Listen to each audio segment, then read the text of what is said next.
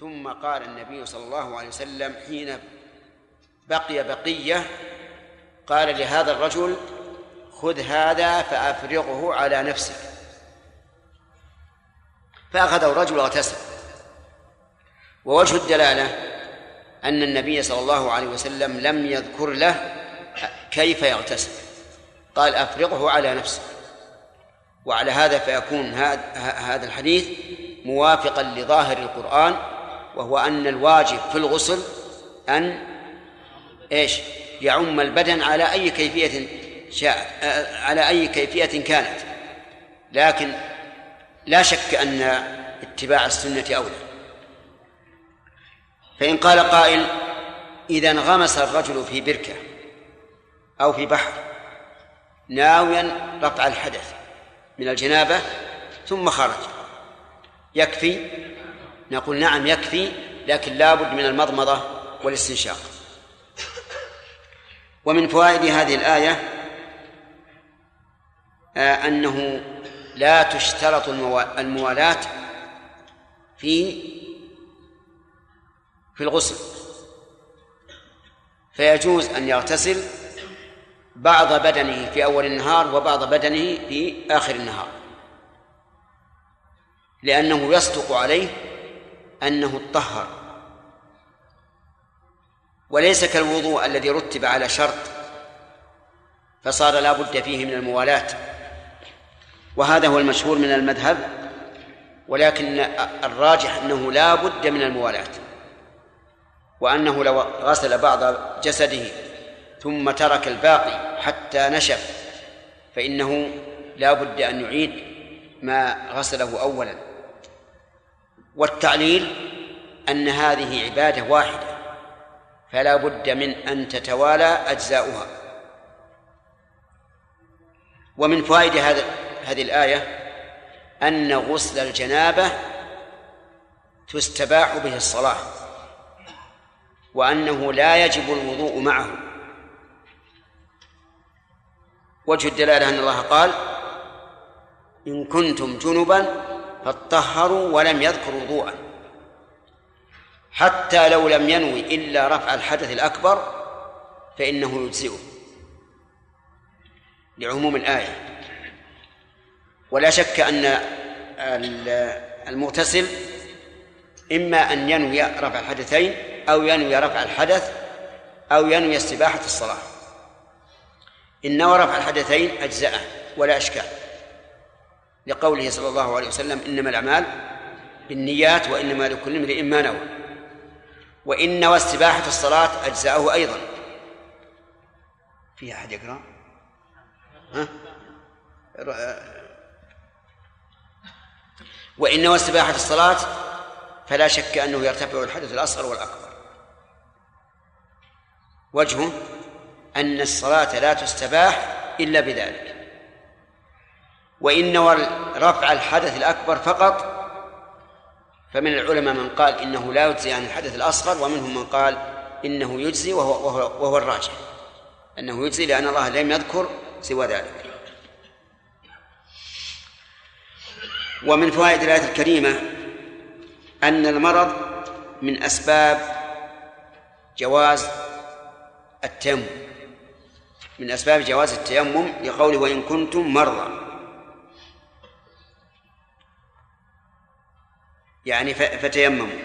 ولكن الآية الكريمة وإن كنتم مرضى أو على سفر إلى قوله فلم تجدوا ماء. فظاهر الآية أن المريض لا يتيمم إلا إذا عدم الماء.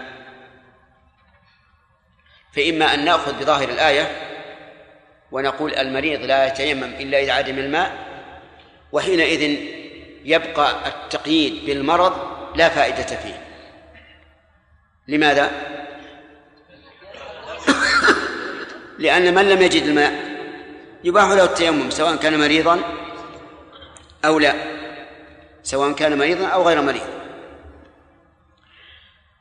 فيقال في الجواب والله أعلم إن قوله تعالى ما يريد الله ليجعل عليكم من حرج يدل على أن المراد المريض الذي يلحقه الحرج من استعمال الماء.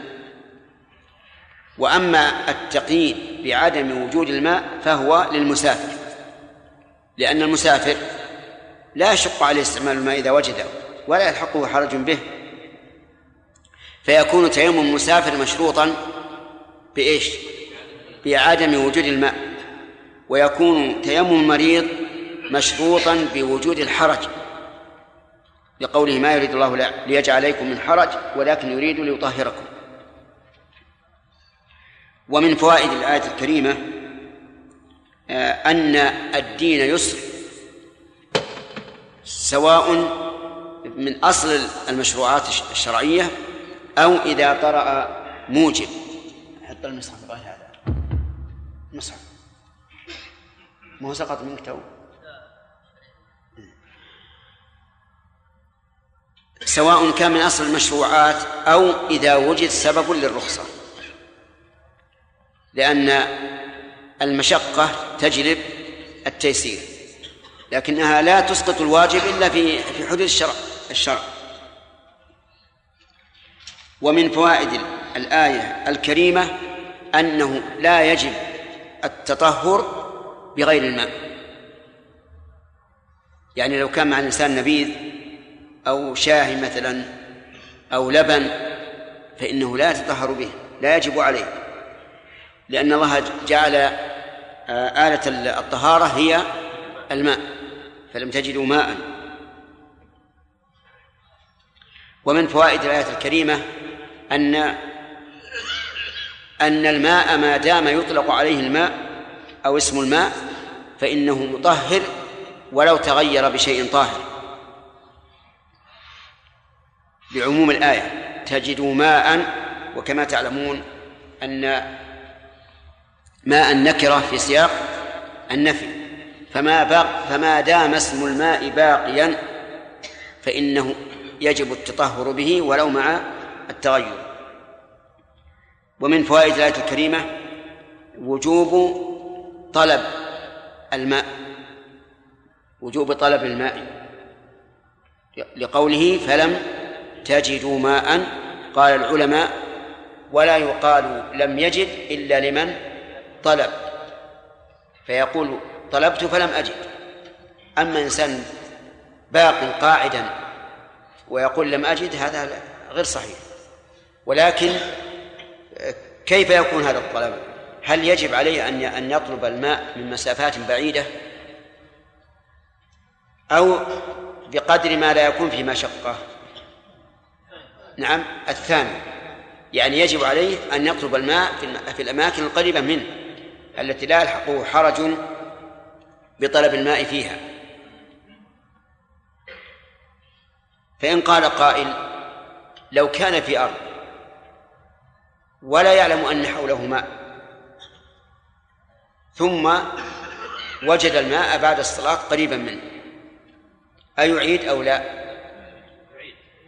نقول إذا كان يعلم أنه لا ماء فيها وأن الماء حدث من بعد كأرض مثلا حفر فيها ارتوازي بعده بعد خبرته فهذا لا يعيد لأنه جاهل.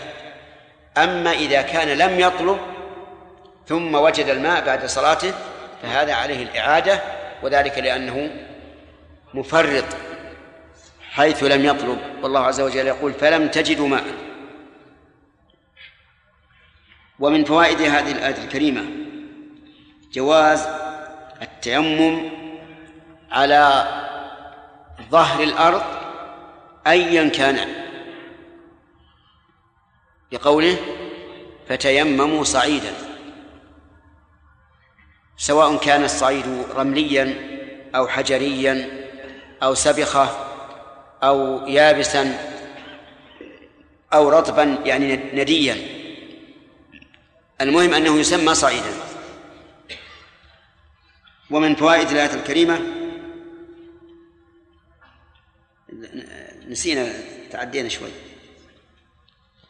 من فوائد الآية الكريمة أنه لا ينقض الوضوء إلا الغائط سواء ببول أو بعذرة.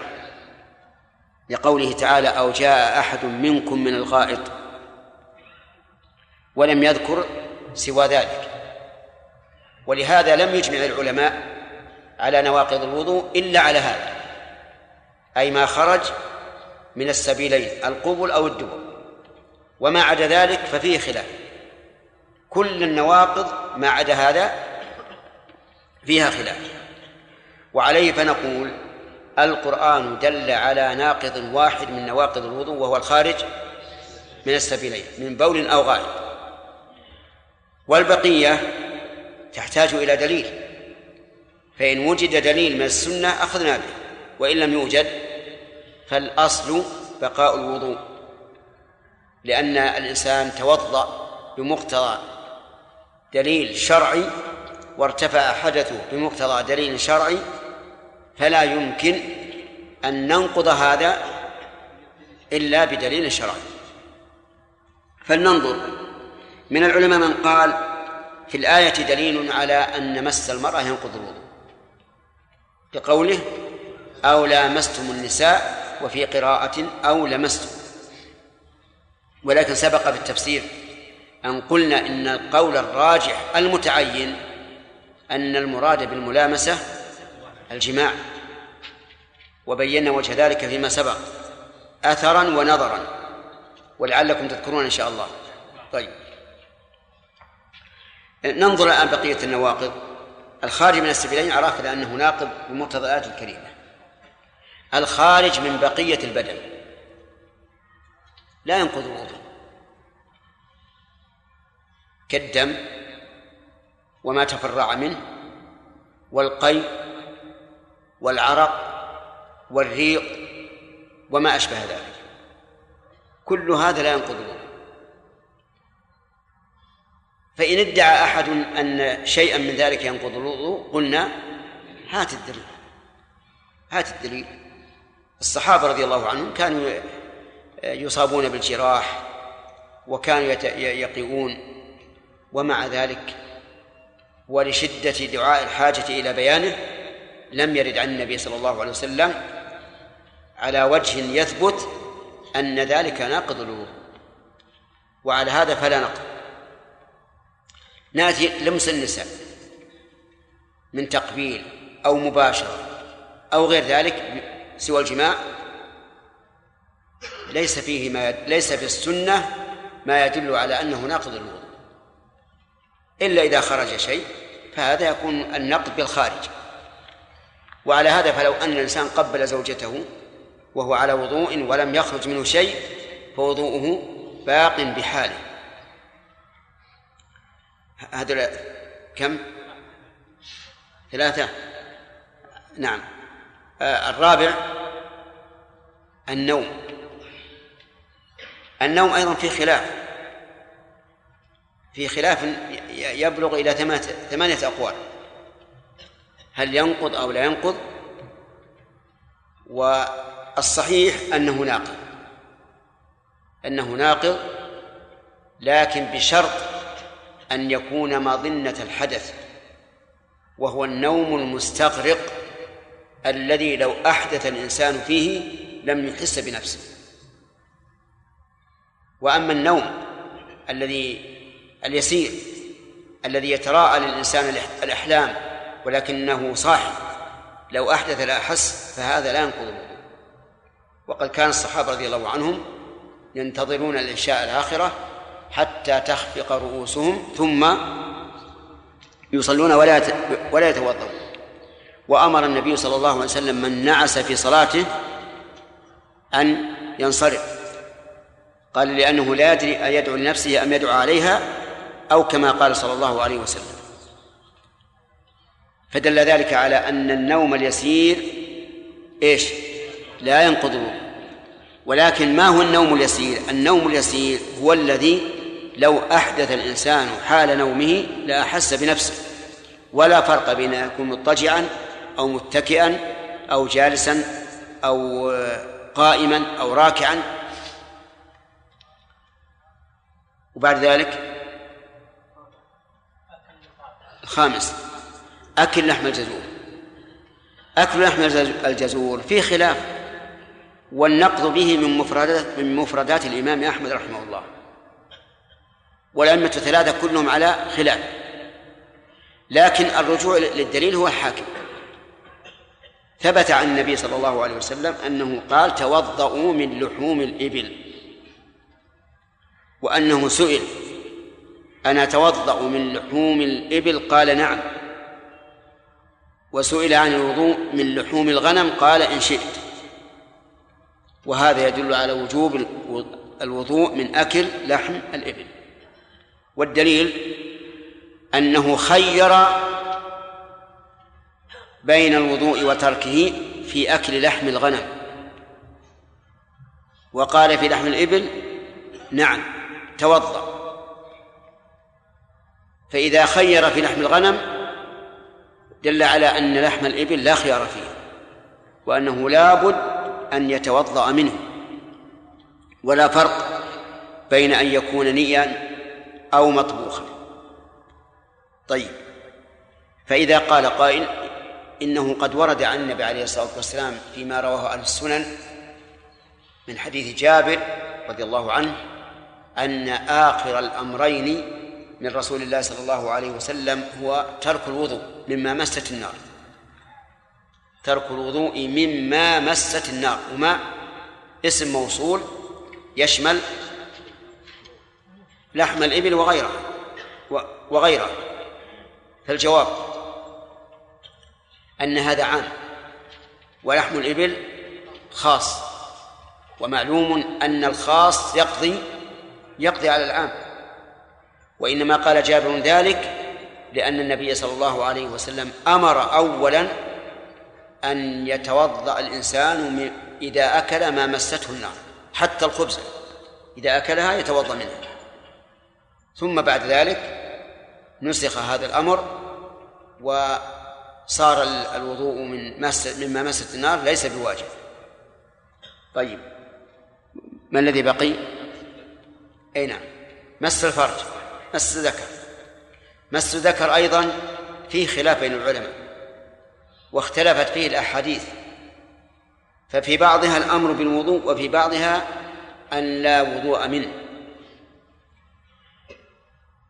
وعلل النبي عليه الصلاة والسلام عدم الوضوء منه بأنه بضعة منك. لما سئل عن رجل يمس ذكره في الصلاة عليه الوضوء قال لا إنما هو بضعة منك والبضعة يعني الجزء. ومعلوم أن الإنسان إذا مس جزءا منه إيش؟ لا ينتقض الوضوء.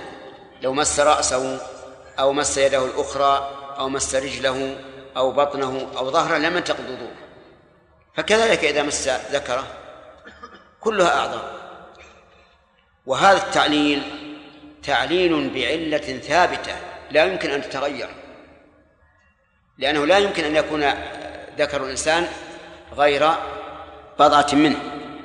فهو لا يتغير وإذا كانت العلة لا يمكن أن تتغير صار الحكم لا يمكن أن أن يتغير. ثم إن العلة هنا خبر من الرسول عليه الصلاة والسلام. علة منصوصة بلفظ الخبر والخبر لا يمكن أن يتخلف وعلى هذا فلا وضوء من مس الذكر. لكن قد ورد عن النبي عليه الصلاة والسلام حديث آخر يقابل أن الرسول عليه الصلاة والسلام قال من مس ذكره فليتوضأ. وهذا عام. من مس ذكره فليتوضأ. فيقال هذا الحديث عام وإن شئت فقل مطلق. من مس ذكره مس. وإذا كان كذلك وجب أن يحمل على معنى لا ينافي الحديث الأول. فما هو المعنى الذي لا ينافيه؟ نقول إذا مس الإنسان ذكره كما يمس بقية أعضائه فإنه لا وضوء عليه لأنه بضعة منه.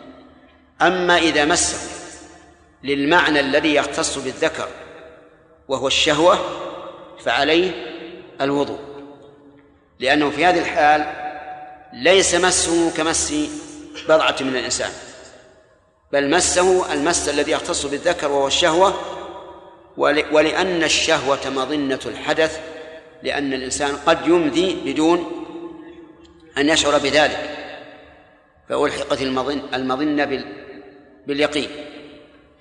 وعليه فيكون الراجح في هذه المسألة أن من مس ذكره لشهوة انتقض وضوءه ووجب عليه الوضوء ومن ومن مسه لغير شهوة فلا وضوء عليه.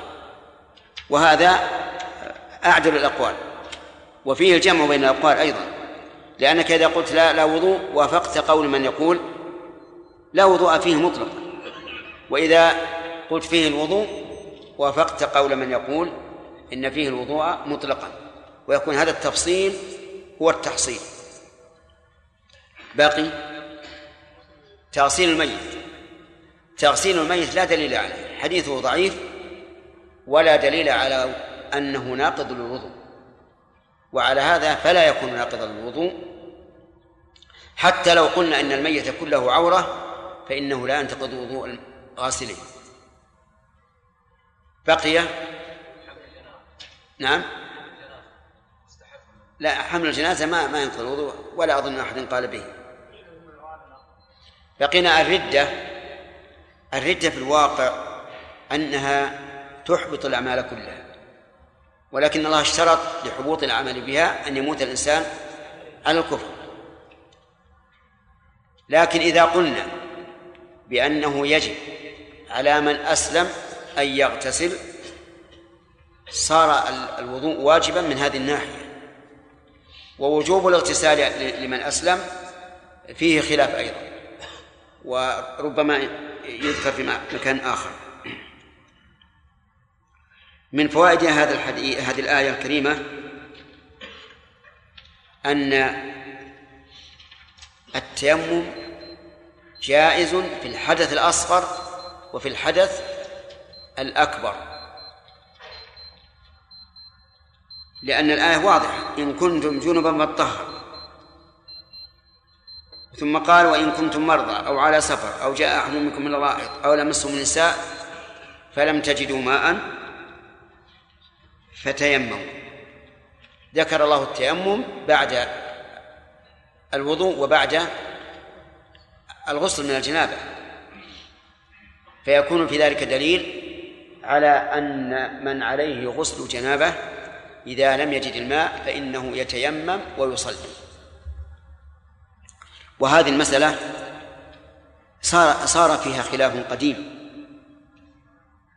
حتى إن عمر رضي الله عنه أنكر على عمار بن ياسر. الإفتاء بجواز التيمم للجنوب وكان يرى أي عمر أن من عليه جنابة ينتظر حتى يصل إلى الماء ثم يغتسل. ولكن عمار بن ياسر ذكره رضي الله عنه ذكره أن أن النبي صلى الله عليه وسلم بعثه هو وعمر في حاجة وأن عمار بن ياسر أجنب فتمرغ في الصعيد كما تتمرغ الدابة. ظنا منه رضي الله عنه أن طهارة التيمم كطهارة الماء.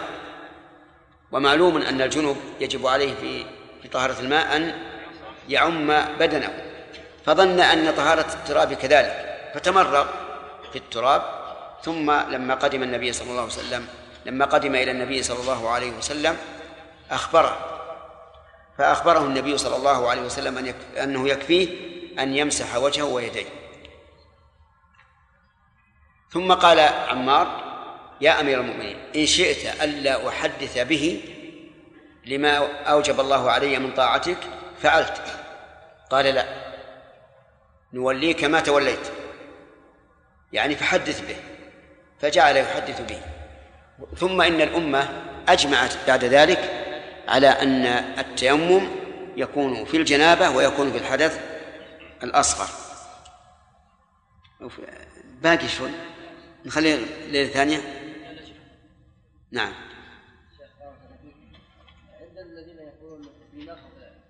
النقل مس الفرج مطلقا هل يطردون هذا في الصغير؟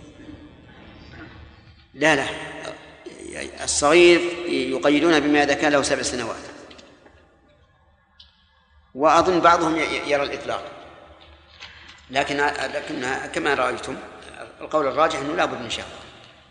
نعم. المريض إذا أصابته جنابة وتيمم ثم بعد ذلك أراد أن يصلي وكان يستطيع الوضوء. وكان إيش؟ يستطيع أن يتوضأ؟ هل يتوضأ أو يكفيه التيمم في الصلاة؟ نعم. هذا هذا سؤال مهم.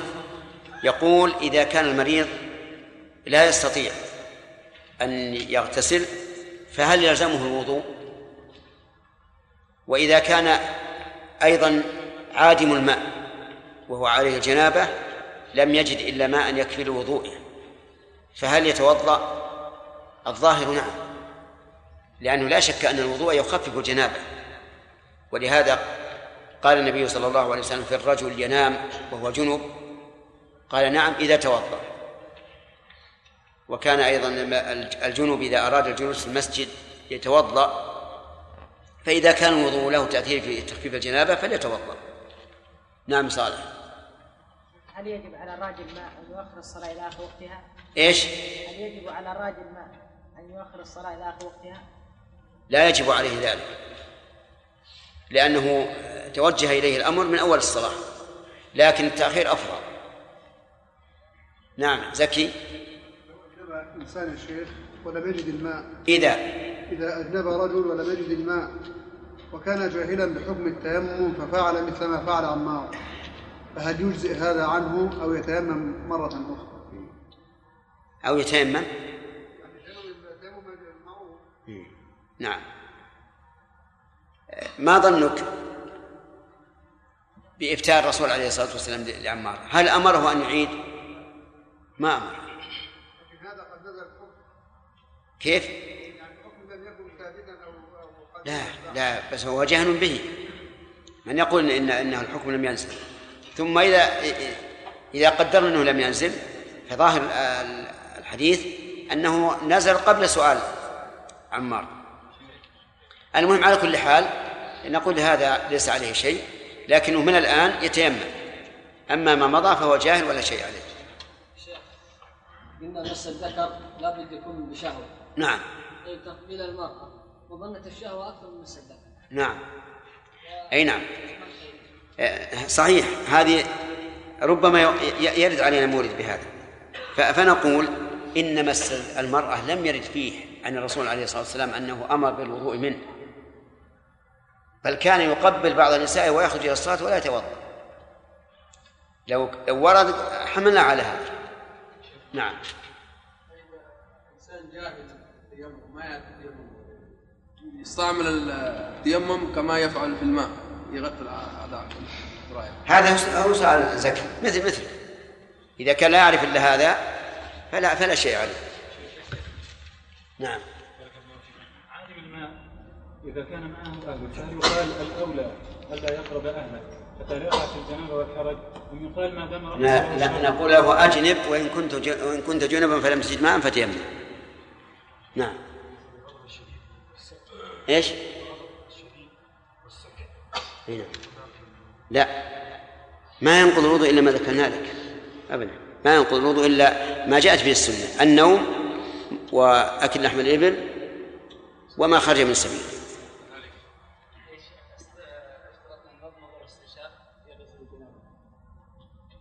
ما هو الله يقول تطهروا طيب. ما صح ما صح ما صح أوصل لأن والدليل على هذا أنه يجب أن يطهر الفم والأنف في الحدث الأصغر ففي الأكبر من باب أولى نعم. لا اللي وراء أحسن الله إليك. أرفع نعم. بارك الله فيك. إذا وجد وجد الماء وهو أثناء الصلاة. نعم. الصحيح أنه يقطعه لأن لأن وجود الماء يبطل التيمم. فيكون كالذي أحدث في أثناء الصلاة يجب عليه أن يعيد الصلاة من جديد. نعم يا محمد مولود المجنب إذا عم جسده هل يكفي بالوضوء؟ هل؟ يكفيه بالوضوء. أي نعم يكفي عن الوضوء. اي نعم لأن الله قال إن كنتم جنبا فطهروا أظن وقع ما كملنا. الفوائد. ها؟ إيش؟ نعم. أعوذ بالله من الشيطان. من فوائد هذه الآية الكريمة الإشارة إلى أنه ينبغي لقاضي الحاجة أن يستتر حتى يتوارى عن الناس. وجهه قوله أو جاء أحد, منكم من الغائط. فإن هذا هو سنة الصحابة رضي الله عنهم في حياة نبيهم صلى الله عليه وعلى آله وسلم. فيكون هذا دليلا على أن من هديهم الاستتارة عن الأعين. ولا شك أنه من كمال الأدب. ولكن ليس ليس كون الإنسان أمام الناس إذا كان قد ستر عورته ليس هذا من الأمور المذمومة لأنه فعله من هو أشد الناس حياء محمد رسول الله صلى الله عليه وسلم حين أتى سباطة قوم فبال فيها. عليه الصلاة والسلام بال فيها قائما وكان حذيفة حوله. ومن فوائد هذه الآية الكريمة حكمة الشرع في التطهير حيث كان الاقتصار على أربعة أعضاء في الحدث الأصغر لأن هذه الأعضاء هي غالبا أدوات العمل وآلات العمل فالبطش باليد والمشي بالرجل والبصر والشم والكلام في إيش؟ في الوجه. والسمع والتخيل والتفكير في الرأس. فشرع تطهير هذه الأعضاء الأربعة؟ أما في الجنابة فشرع أن يطهر الإنسان جميع بدنه. وذلك لأن الجنابة تخلخل البدن كله. ولهذا يضعف الإنسان إذا حصلت منه الجنابة ويؤمر إذا أراد أن يعود أن يغتسل فإن لم يمكن فليتوضأ. ويدل لهذا أعني أن الجماعة أن الجنابة تؤثر على جميع البدن أن الرجل إذا زنى وهو محصن فإنه يرجم بالحجارة حتى يموت من أجل أن يذوق جميع بدنه ألم العقوبة كما ذاق لذة الشهوة المحرمة. طيب. ومن فوائد هذه الآية الكريمة آه، التكنية عما يستقبح ذكره.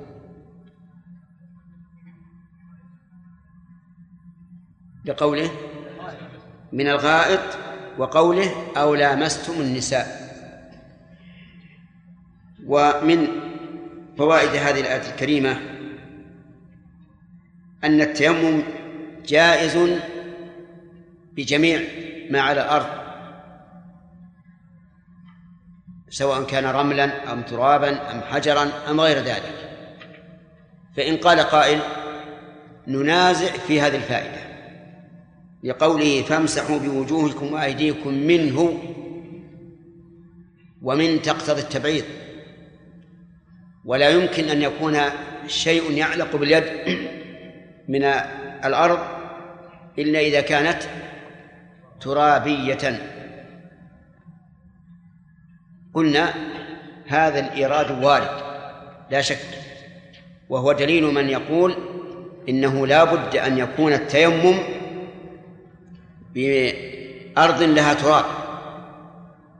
وأما التيمم على ما لا تراب فيه ولا غبار فيه فإنه لا يصح. لكن الجواب على هذا الإيراد هو أنه قد علم بالضرورة أن الرسول عليه الصلاة والسلام كان يسافر الأسفار الطويلة في أيام الشتاء وأيام الصيف وفي أسفاره يمر بالرمال ويمر بالأرض الممطورة ولم ينقل أنه كان يحمل التراب معه ولا أنه كان لا يتيمم على مثل هذه الأراضي. واضح يا جماعة؟ وبهذا اندفع هذا الاعتراض.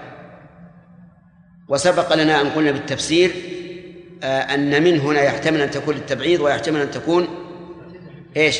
للابتداء. نعم. ومن فوائد الآية الكريمة أنه لا بد أن يكون التراب الذي آه نعم لا بد أن يكون الصعيد الذي تيمم منه طيبا وهو الطاهر. ضده النجس. ولكن ليس هناك صعيد يكون نجسا. بل لا بد أن يكون متنجسا. والمتنجس كالنجس. وعلى هذا فلا يصح آه، التيمم على أرض متنجسة.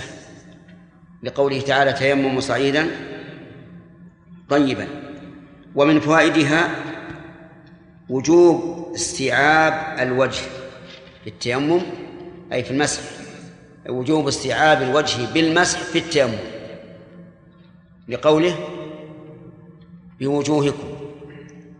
ومن ثم يجب أن ننبه بعض العامة الذين إذا تيمموا مسح الأنف وما حوله وترك الباقي. فيقال هذا لا شك أنه لا يجزئ لأن الآية صريحة بوجوهكم. أي كلها. ومن فوائد هذه الآية الكريمة أن اليد عند الإطلاق لا يدخل فيها الذراع. لقوله وأيدي وأيديكم.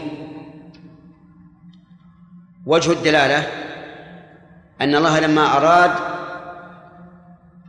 تجاوز ما الكف قيده. وذلك في آية في نفس الآية اللي معنا وذلك في طهارة الوضوء بالماء حيث قال إلى المرافق ومن فوائد هذه الآية الكريمة وجوب الترتيب في التيمم بين الوجه واليدين فيبدأ أولا إيش؟ بالوجه ثم باليدين وهل هذا الترتيب مطابق لترتيب الوضوء؟ بلى. بلى يا اخوان غسل اليدين قبل غسل الوجه ولا بعده؟ إذن مطابق. إذن مطابق. فإن قال قائل الواو لا تقتضي الترتيب. الواو لا تقتضي الترتيب بل هي لمطلق الجمع. قلنا لكن تقتضيه بالقرينة. القرينة هنا أن الله تعالى بدأ بدأ بالوجه.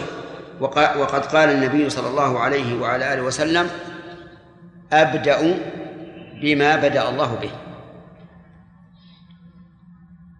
ومن فوائد الآية الكريمة انتفاء الحرج في هذا الدين الإسلامي. لقوله ما يريد الله ليجعل عليكم من حرج. ما يريد الله ليجعل عليكم من حرج أي من مشقة.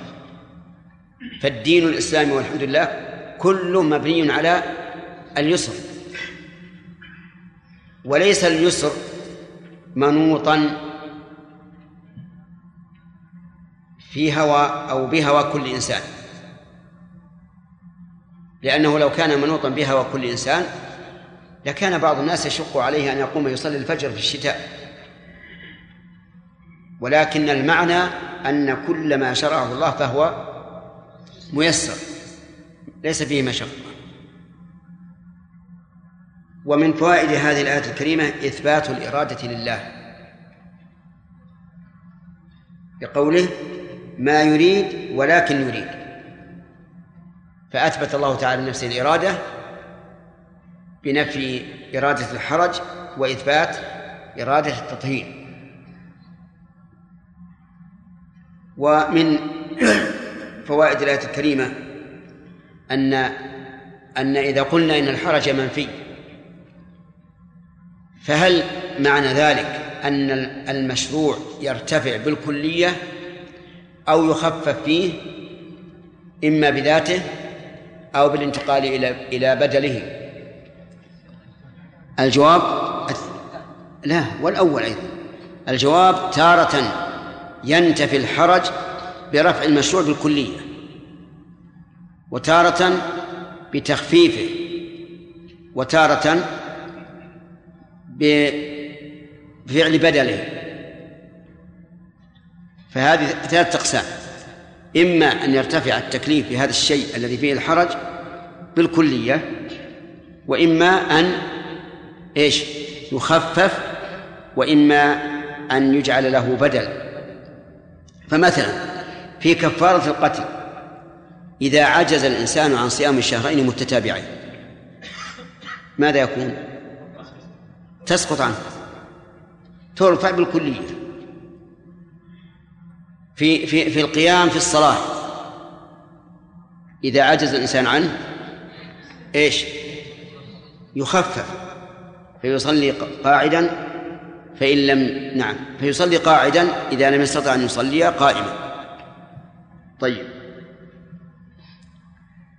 الثالث أن يكون إلى إلى بدل فالإنسان العاجز عن الصيام عجزا مستمرا.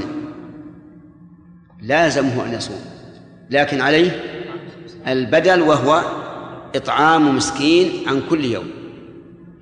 فصار الأمر الحمد لله واسع واسعا.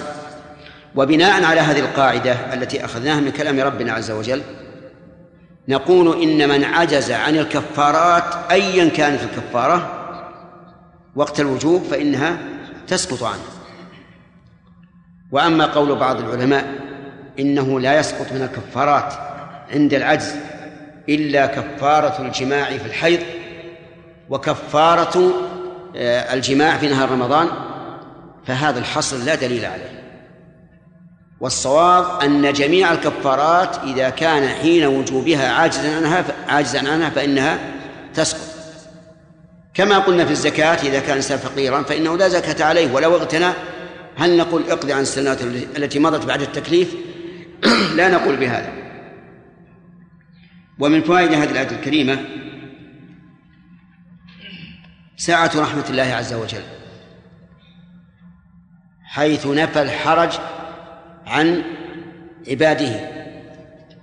ولكن لو سألنا سائل أليس يوجد في بني إسرائيل شيء من الحرج في عباداتهم؟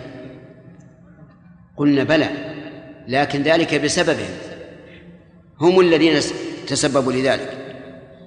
فبظلم من الذين هادوا حرمنا عليهم طيبات أحلت لهم وبصدهم عن سبيل الله كثيرا إلى آخره. طيب من فوائد هذه الآية الكريمة قوله ولكن يريد هل الإرادة هنا شرعية أو كونية؟ شرعية. الإرادة هنا شرعية. كذا سمير معنا ما ذهبت؟ طيب. الإرادة إذن شرعية. ومن فوائد هذه الآية الكريمة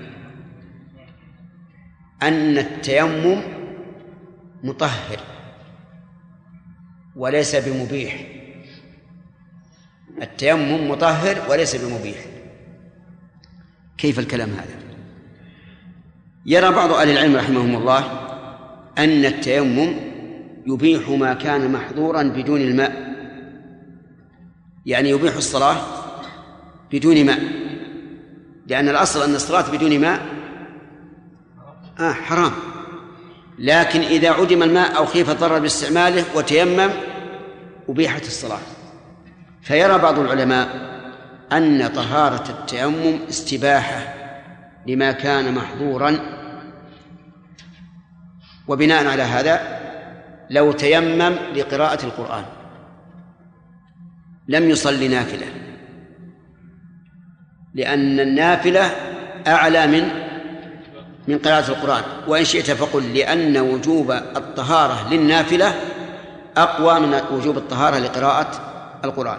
طيب بل الوضوء لقراءة القرآن سنة وليس بواجب ومس المصحف هو الذي يتجب له الطهارة. طيب ولو نوى صلاة نافلة إيش؟ لم يصلي بذلك فرضا لأن الفرض أعلى من النفل. ولو خرج الوقت وهو على طهارته بطل تيممه لأن الضرورة تتقدر بقدرها وهذا الرجل لم يتيمم إلا للصلاة الحاضرة والصلاة الحاضرة تنتهي بخروج وقتها. ولكن هذا القول ضعيف والصواب أن التيمم مطهر. دلالة ذلك في كتاب الله وسنة رسول الله صلى الله عليه وعلى آله وسلم. أين هي في كتاب الله؟ ولكن يريد ليطهره. بعد أن ذكر الوضوء والغسل والتيمم قال ولكن يريد ليطهركم. طيب. وقال النبي صلى الله عليه وسلم جعلت لي الأرض مسجدا وطهورا والطهور بالفتح ما ما تحصل به الطهارة. وعلى هذا فيكون التيمم مطهرا رافعا للحدث. فإذا تيمم لقراءة القرآن. يصلي به النافلة. ليش؟ تطهر. وإذا تيمم للنافلة يصلي به الفريضة. وإذا تيمم للصلاة وخرج وقتها يصلي به الصلاة الأخرى. ما دام لم ينتقض وضوء وهل مجر وإذا تيمم عن الجنابة أول مرة كفاه فلا يتيمم بعد ذلك إلا عن الحدث الأصغر فقط. لماذا؟ لأنه حين تيمم للجنابة إيش؟ تطهر منها وارتفعت الجنابة. فلا حاجة إلى أن نقول أعد التيمم للجنابة كلما دخل وقت وقت الصلاة. نقول لا انتهى. لأن الله تعالى سمى ذلك إيش؟ تطهيرا والنبي صلى الله عليه وعلى آله وسلم سمى الأرض طهورا طيب ومن فوائد بقي أن يقال هل إذا قلنا إنه مطهر هل هو مطهر طهارة مقيدة بوجود الماء أو طهارة مطلقة بمعنى أنه لو وجد الماء فهو على طهارته فلا يجب عليه استعمال الماء. الأول طيب. الأول وعلى هذا فإذا تيمم لجنابه ثم وجد الماء إيش؟ وجب عليه الغسل. وجب عليه الغسل. طيب أليس قد طهر من الجنابة؟ بلى. إذن لماذا توجبون عليه الغسل وقد طهر من من جنابته؟ نقول لنا دليل في هذا. لنا دليل. الدليل قصة الرجل الذي رآه النبي صلى الله عليه وسلم بعد صلاة الفجر بعد صلاة الفجر أظن أو إحدى الصلوات. فقال ما منعك أن تصلي؟ قال أصابتني جنابة ولا ماء. قال عليك بالصعيد فإنه يكفيك. ثم جاء الماء, الماء بعد ذلك فأمره أن يغتسل. مع أن الرجل تيمم تيمم وصلى فأمره أن يغتسل. هذه واحدة. الدليل الثاني الصعيد الطيب وضوء المسلم وإن لم يجد الماء عشر سنين فإذا وجد الماء فليتق الله وليمسه بشرته إذن عندنا دليلان من السنة وقال شيخ الإسلام رحمه الله إن الإجماع منعقد على ذلك. يعني أن العلماء أجمعوا بأن من تيمم لعدم الماء ثم وجد الماء فلا بد أن يتطهر به. طيب حينئذ تكون القاعدة بأنه مطهر فيها شيء من الاستثناء ولكن هذا الاستثناء دل عليه النص والإجماع. ومعلوم أننا لا نقدم على النص شيئا لأننا قلنا إنه مطهر بالنص. فإذا وجد الماء وقلنا لازمك استعماله فإنما قلنا ذلك بإيش؟ بالنص. ونحن لا محيد لنا عما دل عليه الكتاب والسنة. طيب. رجل تيمم لعدم الماء لصلاة الفجر وبقي إلى العشاء. أيعيد التيمم عند وقت كل صلاة؟ إن قلتم لا أخطأتم وإن قلتم نعم أخطأتم. ينبني على الخلاف ما أحدث. نقول ينبني على الخلاف. إذا قلنا إنه مطهر فلا يعيد. يصلي بتيمم الفجر صلاة العشاء. وإذا قلنا إنه, إنه غير مطهر يعيد التيمم. كل ما خرج وقت الصلاة بطل التيمم. وعليه فإذا أراد أن يصلي الضحى بتيمم صلاة الفجر. على القول بأنه مبيح لا رافع. إيش؟ لا بد أن أن يتيمم ثانية لا بد أن يتيمم ثانية لذلك. ومن فوائد هذه الآية الكريمة آه، أن أن الإنسان لو تيمم ولبس خفيه ثم وجد الماء فهل يمسح عليهما ما أسرع إجابتكم بدون تأمل بدون تروي. إيش؟ يا إخوان الآن قلنا إن القول الراجح أن التيمم مطهر. توافقون على هذا؟ طيب هذا لبس الخفين على طهارة.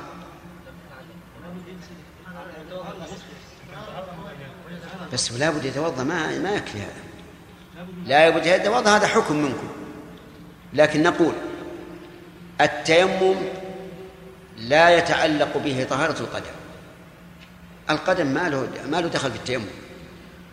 أليس كذلك؟ وقد قال النبي صلى الله عليه وسلم للمغيرة دعهما فإني أدخلتهما طاهرتين.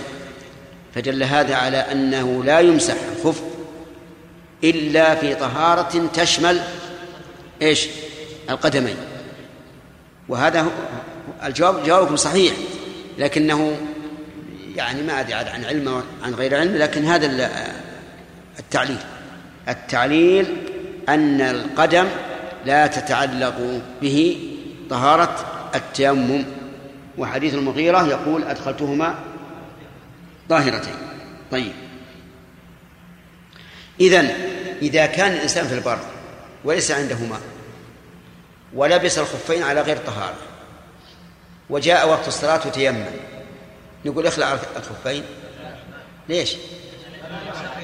لا لا تتعلق بها طهارة التيمم إذا يبقى لابس الخفين لو يبقى عشر سنوات. وهو طهارته تيمم فإنه لا لا حرج عليه. من فوائد هذه الآية الكريمة إثبات الحكمة في شرع الله.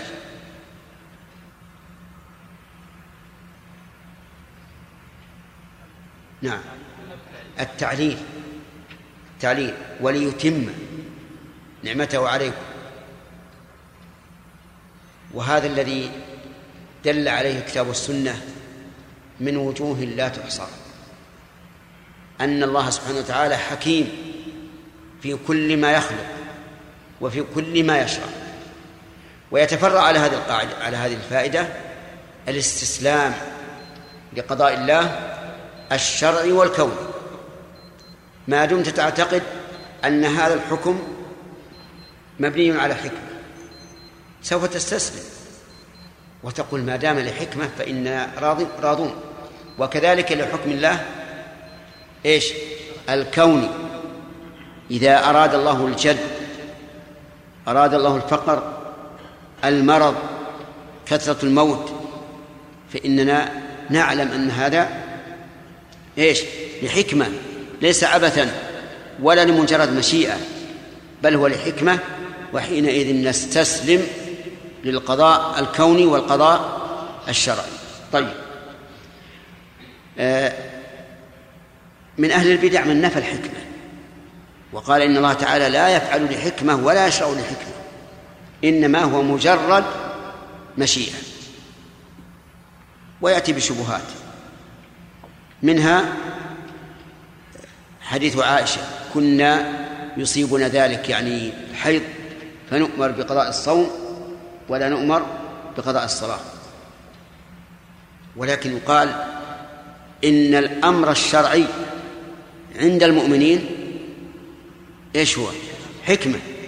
يعني مجرد أن أعرف أن الله شرعه أنا أؤمن بأنه لحكمة. فعائشة رضي الله عنها فوضت الحكمة إلى الله عز وجل بأن هذا هو ما يؤمرون به ويكفي وكفى بذلك حكمة.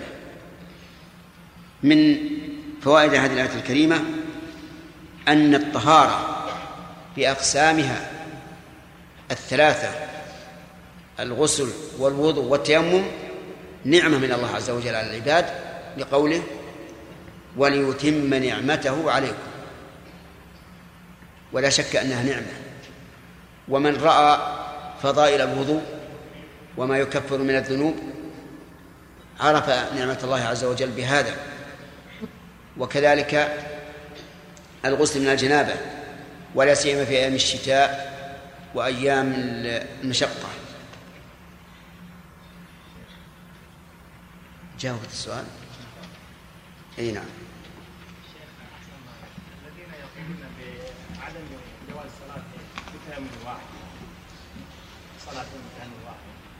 تجد الآية لأن الله قال فلم تجدوا ماء نعم. اشترط التيمم بعدم وجود الماء نعم. قالوا على المرء يجب أن يبحث يجب أن يبحث عند كل صلاة الماء. هو عارف ما عنده ماء. لم يجد يتيمم. لا لا. والله الله أجاز التيمم إذا لم يجد. إذا كنت تعرف أن ما ما حول ماء يجب عليه له عبث هذا. هل يجب الله على الإنسان؟ قال ابحث عن ماء وأنا أعلم ما ما عندي ماء. أبدا هذا منافي للحكمة ومنافي للشرع. قالوا إنه يكفي مسح راس الوضوء ومسح بعضها إيش؟ من قال إنه يكفي مسح بعض راس الوضوء هل يقولون ذلك؟ ويلزمهم يلزمهم. ذلك لكن ما أدري هل يقولون به أم لا. لكن حقيقة أنه يلزمهم. الحديث الصحيح الذي إيش؟ الحديث الصحيح الذي النبي صلى الله عليه وسلم ضرب بحائطه وتيمم حتى يرد السلام على ذلك الصحابي. نعم. آه، كيف يوجه هذا الحديث؟ يعني آه، من لأنه بعض؟ لأنه بعضهم يقول أنه يجوز آه، التيمم بأي شيء آه، كان على الجدار يعني بالتيمم على الجدار رغم إذا كانت فيها أشياء ما هي من الصعيد الجدار ما هو صعيد مثلا حتى إذا كان مطر إيش؟ يستدل بهذا بجواز ال- التيمم بالجدار عموما حتى ولو كان مطر مثلا بدهان وقت الرسول ما في طالب دهان لكن على كل حال نحن نقول إذا إذا طيل بدهان وكان فيه غبار يكفي. نعم. الصعيد هل يلزم أن يكون متصلا بالأرض؟ بمعنى أنه لو شاد لو أخذ حجرا أو رملا ونقله إلى مكان آخر. ومثله ما لو أحيانا يرفع الإنسان السجادة أو أو ويوجد تحته الغبار فهل كل هذه الصور جائز؟ إيه جائز. جائز. نعم. غير قطعي. نعم نعم. ما هو ما هو قطعي لكن ظاهر السنة أبدأ بما بدأ الله به أنه يرتب. الفقهاء إذا خالف ترتيب يقول في الجنابة لا بأس. إذا كان التيمم عن جنابة فلا بأس أن يخالف التيمم آه، في الترتيب. لأن الغسل لا يشترط فيه الترتيب والتيمم بدل عن عن الغسل. وأما في الحدث الأصغر فلا بد من الترتيب. ولكن يقال إن الطهارة طهارة التيمم لا يمكن قياسها على طهارة الماء لوجود الفوارق الكثيرة بينهما والحاق الفرع بالأصل لا بد أن يكون بينهما اتفاق يجمع يجمعهم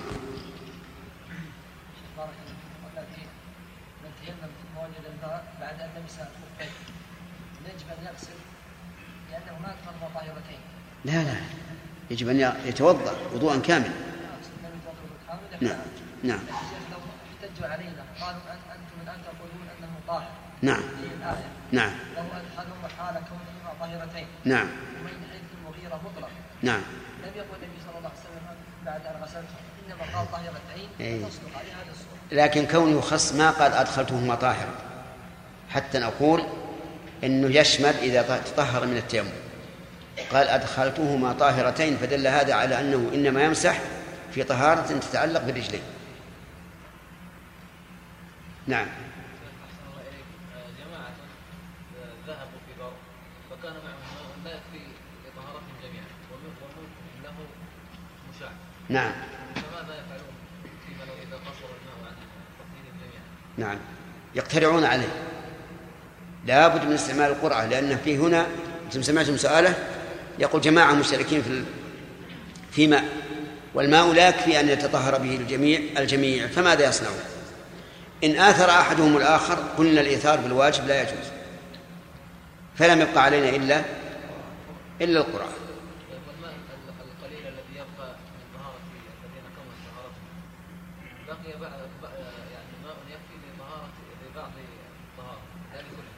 طيب يتوضأ به كيف ما يتوضأ؟ يعني يبقى تقريبا كنصف قارورة صغيرة. طيب. يعني معناه ما يكفي إلا غسل وجهه ويديه مثلا. يستعمل ويتيمم على الباقي. شيخ قلنا إنه ما يجمع بين طهارتين فكيف؟ ما قلنا هذا من قال؟ ذلك قلنا ما يجمع بين طهارتين كاملتين. يعني من الواحد توض وتيمم. أما إذا لم يجد إلا إلا البعض فقد قال الله تعالى فاتقوا الله ما استطعتم. نعم. نعم يا أخي إذا قلت أنه يتوضأ يعني بالماء الباقي هذا فهل هذا تعتبر عبادة؟ كيف؟ هل هذه عبادة الذي يأخذ جزء الماء ويغسل بها وجهه ويديه ولا تكفيه لبقية الجسم؟ يغسل يغسل نعم يغسلها أي ولكن هل هذه عبادة هذه هل هي عبادة ورد فيها دليل؟ إي نعم إيه. عموم قوله تعالى فاتقوا الله ما استطعتم وقول النبي صلى الله عليه وسلم ما نهيتكم عنه فاجتنبوه وما أمرتكم به فأتوا منه ما استطعتم وقد أمرنا بالوضوء ولم نستطع إلا بعضه.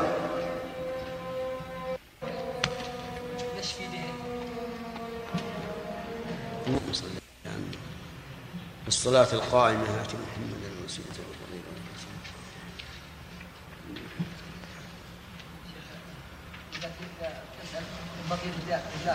نعم ينشف يديه قبل ان يضرب على الصعيد ام يضرب حتى لو إذا قلنا لابد من الت- من الغبار فلا بد أن ينشف قبل. وإذا قلنا ليس في شرط فلا بأس. سم. أعوذ بالله من الشيطان الرجيم. واذكروا نعمة الله عليكم وميثاقه الذي واثقكم به إذ قلتم سمعنا وأطعنا. واتقوا الله إن الله عليم بذات الصدور. يا أيها الذين آمنوا كونوا قوامين لله شهداء بالقسط ولو شهد يا أيها الذين آمنوا كونوا قوامين لله شهداء يا أيها اقرأ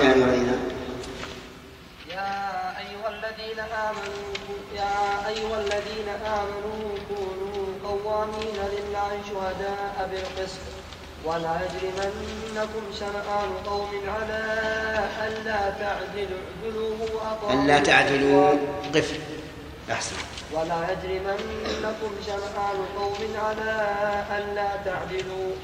اعدلوا اعدلوا أقرب للتقوى واتقوا الله. إن الله خبير بما تعملون. أعوذ بالله من الشيطان الرجيم. قال الله تبارك وتعالى واذكروا نعمة الله عليكم إلى آخره. وبقي علينا فيما سبق فوائد. آه، هل ذكرنا أن في الآية إثبات الحكمة لله؟ طيب. آه، هل ذكرنا أن في الآية دليلا على أن الشكر هو العمل الصالح؟ نعم. آه، في قوله تعالى لعلكم تشكرون يعني إذا قال قائل ما هو الشكر؟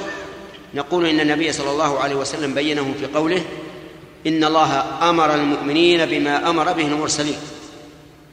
فقال تعالى يا أيها الذين آمنوا كلوا من طيبات ما رزقناكم واشكروا لله. وقال يا أيها الرسل كلوا من الطيبات واعملوا صالحا. إذا فالشكر شكر الله هو إيش؟ العمل الصالح. ولا شك أن تفسير كلام الرسول وكلام الله بعضه ببعض أولى من أن نلتمس تفسيرات أخرى.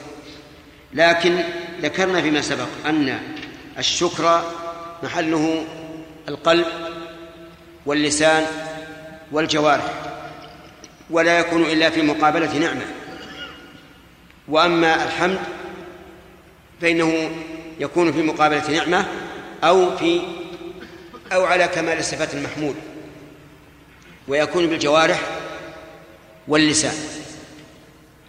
قال الله تعالى واذكروا نعمة الله عليكم. إنما أمر الله تعالى أن نذكر النعمة من أجل أن نعرف فضله علينا حتى يسهل علينا الانقياد لطاعته. لأن أي إنسان فإنه بمقتضى فطرته وطبيعته لا بد أن ينقاد لمن أحسن إليه. فيقول عز وجل اذكروا نعمة الله عليكم. تذكروه. وميثاقه الذي واثقكم به يعني العهد الذي عاهدكم به وهو قوله إذ قلتم سمعنا وأطعنا.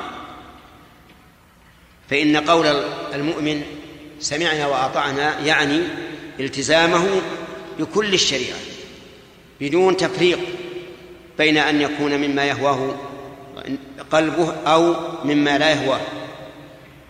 وقول سمعنا أي ما يقال وأطعنا أي فيما يؤمر وينهى. فيتضمن تصديق الخبر وامتثال الأمر واجتناب النهي. واتقوا الله اتخذوا وقاية منه جل وعلا وذلك بفعل أوامره وترك نواهيه على علم وبصيرة. إن الله عليم بذات الصدور. الجملة هذه تعليل تتضمن التهديد يعني أنه لا بد أن تكون التقوى مبنية على صلاح القلب وليست مجرد قول باللسان بل لا بد أن يكون أن تكون تقوى الإنسان في قلبه وجوارحه ولهذا قال إن الله عليم بذات الصدور أي بصاحبة الصدور. وما هي صاحبة الصدور؟ هي القلوب. واعلم أن كلمة ذات تطلق في اللغة العربية على عدة معاني. منها أنها تطلق اسما موصولا في لغة طي. كما قال ابن مالك وكالتي أيضا لديهم ذات فلغة طي مثلا يقولون في جاءت المرأة التي آه، أطاعت الله يقولون جاءت المرأة ذات أطاعت الله. فهي عندهم بمعنى التي تطلق على الجهة. مثل قوله تعالى فاتقوا الله وأصلحوا ذات بينكم. أي الجهة أو الصلة التي بينكم وتطلق على صاحبة. بمعنى صاحبة كما في هذه الآية بذات الصدور أي بصاحبة الصدور. ولا تطلق على النفس إلا في اصطلاح المتكلمين فإنهم يطلقون الذات على النفس أي على ما يقابل الصفة. ولهذا تجدون في كلام آه الذين يتكلمون في العقائد تجدون كثيرا ما يقولون الذات والصفات يعبرون بالذات عن عن النفس. فقوله تعالى يحذركم الله نفسه. إذا أرادنا أن نفسرها على حسب اصطلاح المتكلمين نقول نفسه أي ذاته.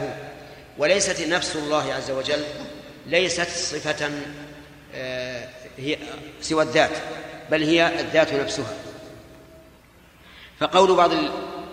فقول بعض أهل العقائد ونثبت لله نفسا قد يفهم قد يفهم منها بعض الناس أن النفس صفة زائدة على الذات وليس كذلك ولكن يريدون أننا نصف الله بالنفس فقط ولكنها ليست هي صفة مستقلة بل هي الذات نفسها. فقوله يحذركم الله نفسه كقوله تماما يحذركم الله الله أي أن الله عز وجل آه، له نفس. وقول تعلم ما في نفسي ولا أعلم ما في نفسك يعني ما في ما, ما عندك وما عندي. فانتبهوا لهذا لأن بعض الناس إذا قرأ في كتب العقائد نثبت لله نفسا يظن أن ذلك إيش؟ صفة زائدة على الذات وليس كذلك.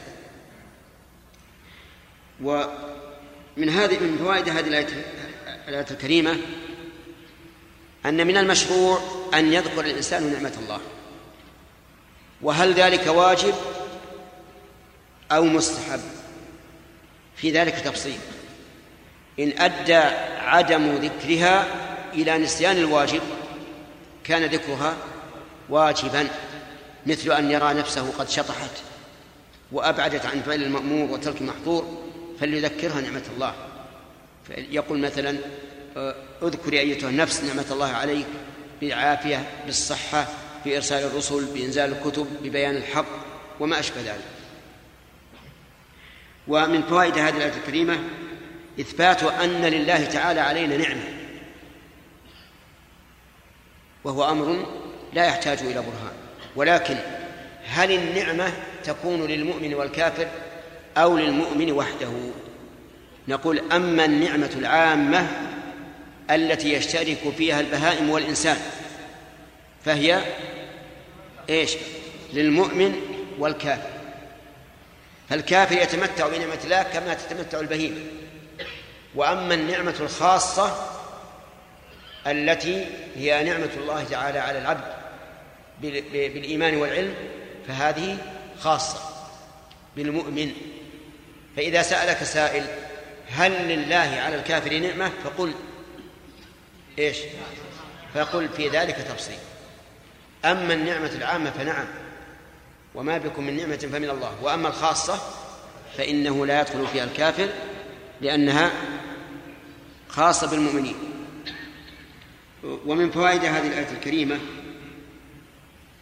أنه يجب على الإنسان أن يذكر الميثاق الذي واثق الله عليه وهو العهد بالسمع والطاعة بالسمع والطاعة. فإذا قال قائل نحن لا نذكر هذا هذا الميثاق. لو سأل قال لو قال قائل ما لا نذكر هذا الميثاق. قلنا إن الميثاق يكون عقده بالقول ويكون بالفعل. عقد الميثاق يكون بالقول وبالفعل. أما القول فإننا لا نستحضر. حتى لو صح حديث أن الله استخرج آدم ذرية آدم من ظهره وأخذ عليهم العهد والميثاق. وأما الفعل فنعم هو ثابت. وذلك بما فطر الله عليه الإنسان من التوحيد والاعتراف بالله عز وجل. وكذلك أيضا بما أعطاه من العقل الذي يميز به بين الحق والباطل والصدق والكذب. وهذا ميثاق نقول ميثاق بإيش؟ بالفعل. يعني أنت لا تستحضر أنك عهدت الله عز وجل بالقول لكن بما أعطاك من العقل والفطرة صار ذلك عهدا. ومن فوائد هذه الآية الكريمة أن السمع المجرد لا يغني شيء. لابد أن يكون سمعا أن يكون سمعا واستجابة. فأما مجرد السمع فلا. وذلك لقوله إيش؟ سمعنا وأطعنا. ويدل لهذا قول الله تبارك وتعالى ولا تكونوا كالذين قالوا سمعنا. وهم لا يسمعون. نفى الله عنهم السمع لأنهم لا لأنهم لم يأتوا بفائدة السمع وهي الطاعة. فعلى هذا لا يكفي مجرد السماع بل السماع حجة على العبد فعليه عند السماع أن يمتثل. ومن فوائد هذه الآية الكريمة آه، فضيلة التقوى. وأنها مبنية على تذكر العهد والميثاق. لقول الله تعالى واتقوا الله. وقد قلنا إن أجمع كلمة في معنى التقوى التقوى هي إيش؟ اتخاذ وقاية من عذاب الله تعالى بفعل أوامره واجتناب نواهيه على علم وبصيرة. ومن فوائد الآية الكريمة تهديد من من خرج عن التقوى بقوله تعالى إن الله عليم بذات الصدور. ومن فوائدها أن التقوى محلها القلب. لقوله إن الله عليم بذات الصدور يعني فاجعلوا مدار التقوى على إيش؟ على القلوب. ولهذا قال النبي صلى الله عليه وسلم ألا وإن في الجسد مضغة إذا صلحت صلح الجسد كله وإذا فسدت فسد الجسد كله ألا وهي القلب. نسأل الله أن يصلح قلوبنا جميعا. نعم. ومن فوائد هذه الآية الكريمة عموم علم الله وأنه شامل لما ظهر وبطن والعقيل بينا وجه الدلالة من الآية.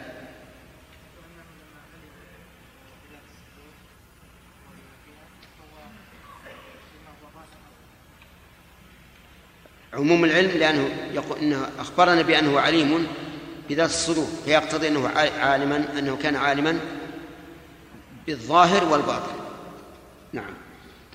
ثم قال عز وجل يا أيها الذين آمنوا كونوا قوامين لله شهداء بالقسط ولا يجرمنكم شنآن قوم على أن لا تعدلوا اعدلوا هو أقرب للتقوى واتقوا الله إن الله خبير بما تعملون.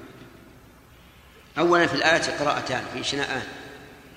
قراءة بالسكون شنآن وقراءة بالفتح شنآن. والظاهر والله أعلم أن سبب قراءة السكون هو التخفيف لأن الشنآن فيها شيء من الثقل لتوالي الحركتين. فإذا قيل شنآن صار ذلك أخف. على كل حال التعليل هذا تعليل لما وقع لا لما سيوقع. بمعنى أنه ليس لنا أن نتصرف ونختار اللفظ الأسهل على اللسان لكن نعلل ما وقع من القراءات. لأن القراءة إيش؟ توقيفية. القراءة توقيفية. فعلى هذا نقول فيها شنآن وشنآن. يقول عز وجل يا أيها الذين آمنوا وسبق لنا مرارا آه، مثل هذه الصيغة وبيان ما يترتب عليها. كونوا قوامين لله شهداء. كونوا أمر. أمر بأن نكون شرعي أو كوني؟ شرعي. نعم. قوامين أي ذوي قيام. أي ذوي قيام. وإنما قلت ذلك لئلا يقال إنما إن الأمر في كثرة القيام وليس في القيام أصل أصله. فنقول قوامين هنا التشديد فيها للنسبة وليست للكثرة. ويحتمل أن نجعلها للكثرة باعتبار كثرة المخاطبين. فإذا كان أمة فقام واحد بهذا وواحد بهذا وواحد بهذا صار المجموع كثيرا فصار قواما. على كل حال إن جعلت فعالا للكثرة فهي باعتبار المجموع.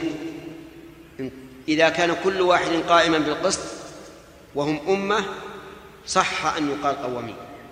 وإن جعلتها آه، غير مبالغة فهي للنسبة أي كونوا ذوي قيام قوامين لله. اللام هنا إشارة إلى الإخلاص. أي اجعلوا قيامكم بالقسط أي بالعدل لله عز وجل. لا تخشوا بذلك أحدا ولا تحابوا بذلك أحدا. شهداء بالقسط. شهداء آه، نقول في إعرابها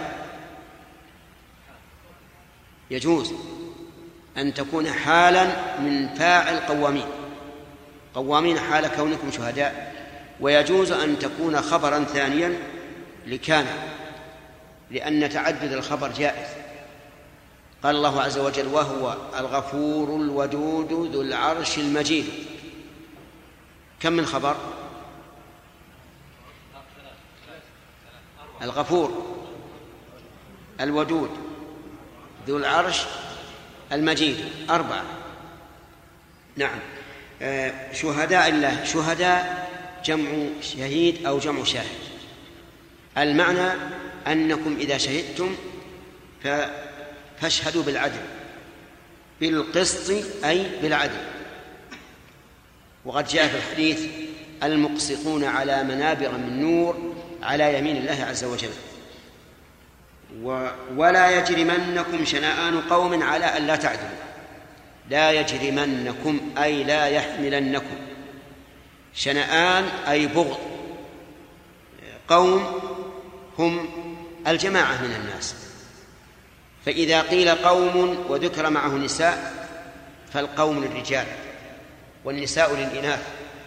كقوله تعالى يا أيها الذين آمنوا لا يسخر قوم من قوم عسى أن يكونوا خيرا منهم ولا نساء من نساء عسى أن يكون خيرا منهم.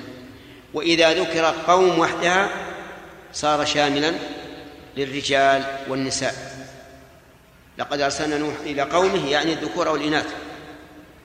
طيب سنان قوم على أن لا تعدلوا. من يعرب أن لا تعدل؟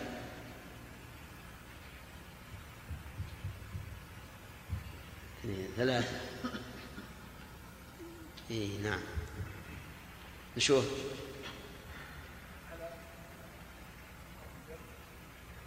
على حرف جر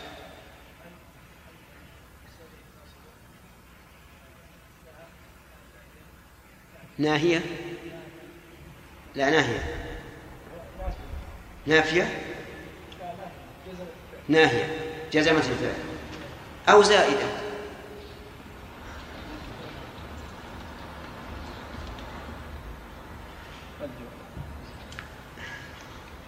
نعم. ابدأ من لا. أي نعم. نافية؟ ها. أو ناهية نافية. طيب مشي تعدل فعل مضارع منصوب بأن. وعلامة نصبه حرف النون. والواو فاعل. طيب.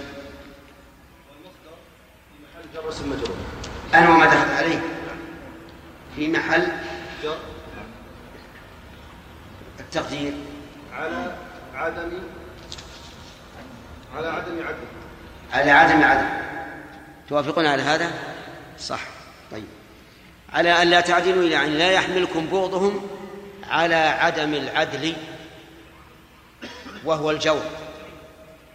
ثم قال اعدلوا. حتى في من تبغض؟ حتى في من تبغض. نعم. اعدلوا أي قولوا بالعدل. والعدل فما هو العدل؟ العدل إعطاء كل ذي حق حقه. إعطاء كل ذي حق حقه. هذا العدل. هو أي العدل؟ توافقون على هذا؟ ما ذهب ما ما سبق ذكر العدل.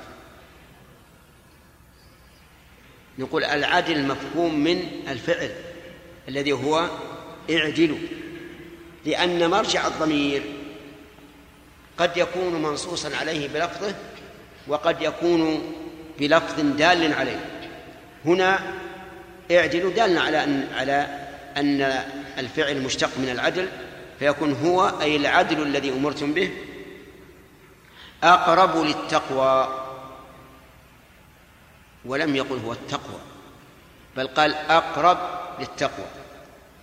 وذلك لأن العدل قد يحمل عليه مخافة الله فيكون تقوى وقد تحمل عليه محبة الثناء عند الناس فلا يكون تقوى. ولهذا جاءت الآية الكريمة أقرب للتقوى واتقوا الله. بعد أن أن أمر بأن نكون قوامين ونهى أن يحملنا البغض على ترك العدل ثم أمر بالعدل قال واتقوا الله. وهذه كالطابع على ما سبق. إن الله خبير بما تعملون. الجملة هذه نقول فيها مثل قولنا فيما فيما سبق إن الله عليم بذات الصدور. يعني أنها جملة تتضمن التهديد بمخالفة التقوى. وقول إن الله خبير قالوا إن الخبير أدق من العليم. لأنها أي الخبير من الخبر وهو العلم بواطن الأمر. ولذلك سمي الزراع خبيرا وسميت المزارعة مخابرة لأنه يدس الحب في الأرض فيختفي. فالخبير هو العليم بخفايا الأمور بما تعملون أي بالذي تعملونه. من قول أو أو فعل. وفائدة ذكر الله هذا هو أن نستقيم على أمره. لأننا لو خالفنا أمره لكان عالما بنا سبحانه وتعالى. في هذه الآية فوائد. أولا وجوب الإخلاص لله عز وجل في الشهادة. لقوله كونوا قوامين لله شهداء بالقسط. وقال في آية أخرى وأقيموا الشهادة لله. واعلم أنك إذا كنت مخلصا لله في الشهادة فإنك لن تحابي قريبا ولا صديقا ولن آه، يحملك ولن يحملك بغضك لشخص على أن لا تشهد له ما دمت مخلصا لله تعالى في الشهادة. ومن فوائد هذه الآية الكريمة أن الواجب على الإنسان أن يشهد بالقسط بالعدل طيب وإذا كان المشهود عليه قريبك أباك أخاك عمك ولو؟ طيب ولو. لقوله تعالى في سورة النساء كونوا قوامين بالقسط شهداء لله ولو على أنفسكم أو الوالدين والأقربين.